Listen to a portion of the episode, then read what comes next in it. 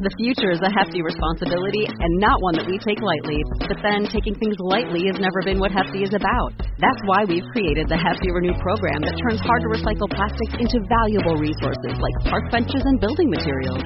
To participate, simply fill up an orange Hefty Renew bag with accepted items, tie it up, and drop it in with your regular recycling. That's it. It's that easy. It's time to rethink recycling with Renew. Particular valued resources may vary by geography. More info available at heftyrenew.com. Star Wars 7 by 7 episode 3512. All right, we are one week away from the third season debut of The Bad Batch, and as we ramp up for that, we're going to refresh ourselves on the things we need to know about what's come before. We'll start with season 1 today and a quick 7 takeaway breakdown version of that. Punch it.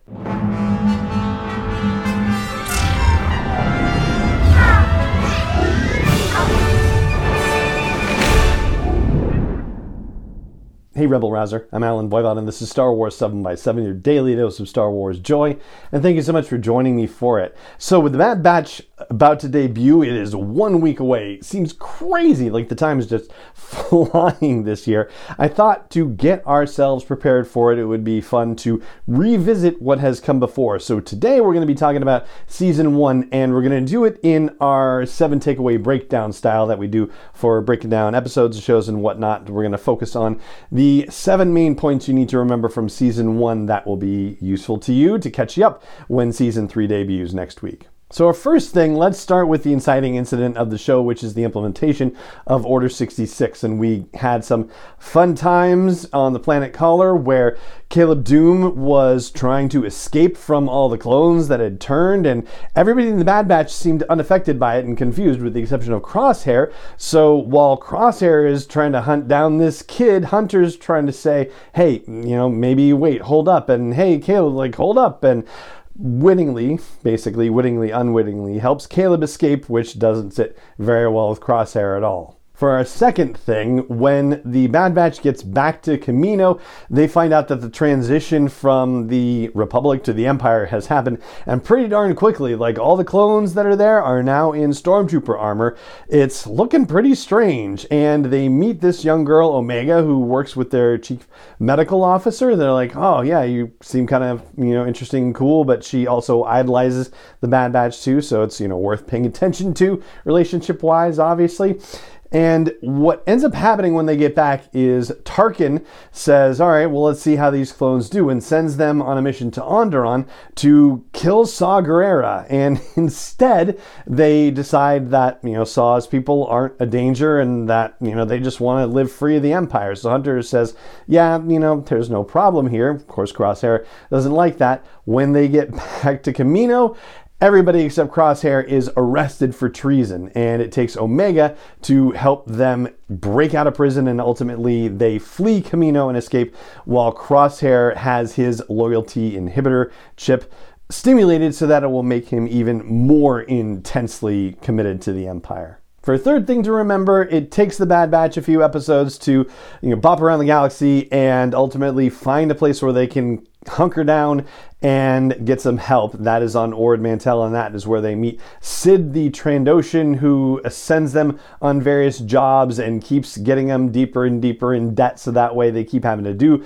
jobs for her so that they can pay off part of their debt, part of their debt until, you know, at one point Omega wins a bunch of money for Cid and is able to pay off the Bad Batch's debt entirely. For a fourth thing to remember, Omega is wanted by the Kaminoans, but by different Kaminoans for different purposes basically. Nala Se, who's that chief medical officer that Omega worked with, seems to want to protect Omega, whereas Lama Su, the former prime minister of Kamino, or maybe is still until they decide they've had enough of him, basically wants to get Omega back for the Empire and then extract genetic material from her and then just dispose of her that's actually sort of the impetus for how the Bad Batch ends up on Ord Mantell because Cid is a person who might have some information about this. But Omega ends up getting kidnapped by Cad Bane, who's been hired to retrieve her. And Nala Se, fearing for Omega's safety, hires Fennec Shand to go retrieve her and make her safe. Meanwhile, Omega is able to escape briefly from her captivity and signal the Bad Batch, who then come to her rescue as well. And it's during these events that the Bad Batch learn that Omega is, like Jango Fett, an unaltered clone and therefore the only remaining source of fresh genetic material that can be used for cloning based on what the Kaminoans had been doing for all those years. For a fifth thing, those inhibitor chips that didn't work when Order 66 went down, well, they're still in there. And once Captain Rex, who happens to hook up with them through other situations that happened this season, finds out that those inhibitor chips are still in place, he's like, oh, we gotta get those out of there, and takes them to Bracca, which is, of course, the you know shipyard, junkyard planet that we see in Jedi Fallen Order, to get the inhibitor chips out of them, not quick enough because Wrecker's chip starts to get a little wonky. It has been for the previous couple of episodes. And so, yeah, that causes drama and whatnot. And ultimately, yes, they are able to remove all the inhibitor chips from the members of the Bad Batch so they are inhibitor chip free. First sixth thing to remember Crosshair is by this time completely on board with the Empire's plans and is perfectly happy being a clone working for the Empire. So he ultimately is able to convince the powers that be, particularly this Vice Admiral Rampart, who's one of our big bads from season one, that the Bad Batch is out there and is a danger and they need to try to track them down.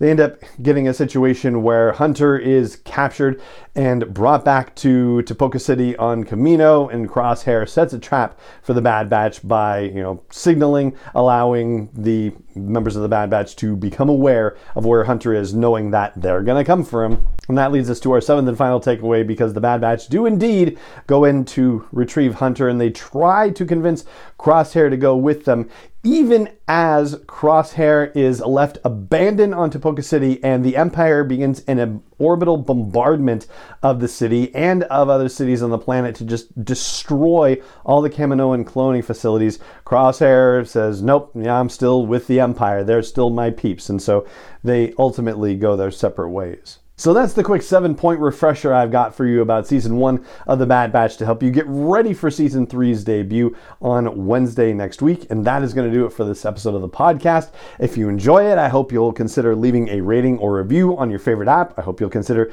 sharing it with other Star Wars fans and friends that you know that you might consider subscribing or joining or following, whatever the app calls it. And to help support the podcast, the one last thing I'll ask is that you consider even just a dollar a month at patreon.com slash SW7X7. Again, that's P-A-T-R-E-O-N dot com slash SW7X7 to help support this podcast as it approaches its 10th anniversary.